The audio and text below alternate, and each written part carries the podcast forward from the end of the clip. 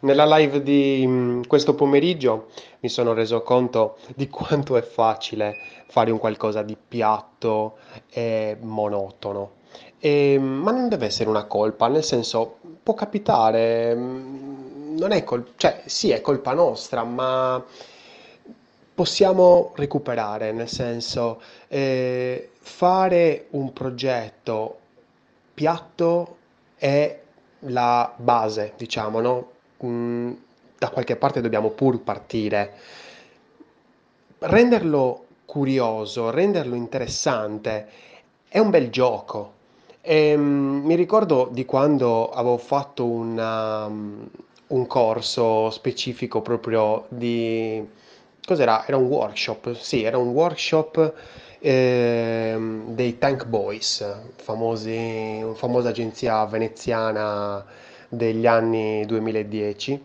Ehm, in questo workshop mi sono divertito un sacco perché davano dei, dei progetti, cioè veramente noiosissimi, e lo scopo del workshop era quello di eh, riuscire a realizzarlo in una maniera eh, interessante.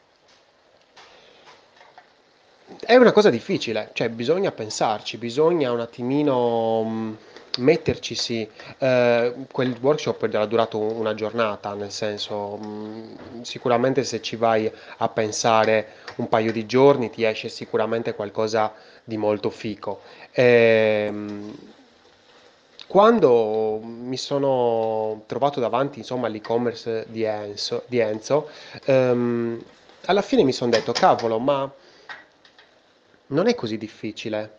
Non è così difficile. Certo, vabbè, nel senso, eh, andare a realizzare un qualcosa di curioso, eh, magari mm, io mi ci sono trovato tante volte davanti e quindi lo faccio anche come esercizio personale, come sfida personale.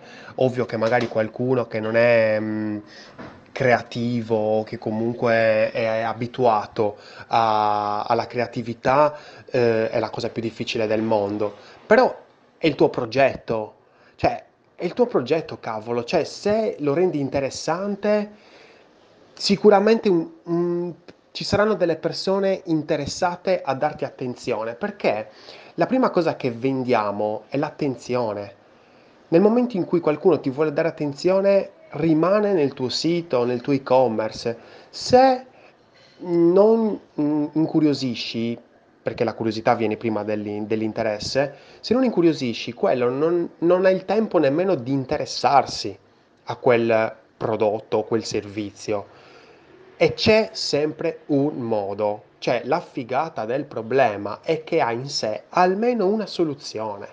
E se non mm, decidiamo di non eh, arrivarci a questa soluzione, è solo colpa nostra, perché una soluzione c'è. Il tuo e-commerce, per esempio nel caso di Enzo, vende delle statuette, ehm, come si può dire, banalissime che vedi dappertutto. Cazzo, c'è un modo, c'è un modo, c'è sempre un modo. Quindi cerchiamo di non darci per sconfitti da subito, ci vuole lavoro, ovviamente, ci vuole voglia di farlo, e that's it. È tutto lì alla fine, no? Come diceva um, Irene Grandi, non è facile però è tutto lì. Io sono Lorenzo Pinna e questa è una birra di UX. Progetta responsabilmente.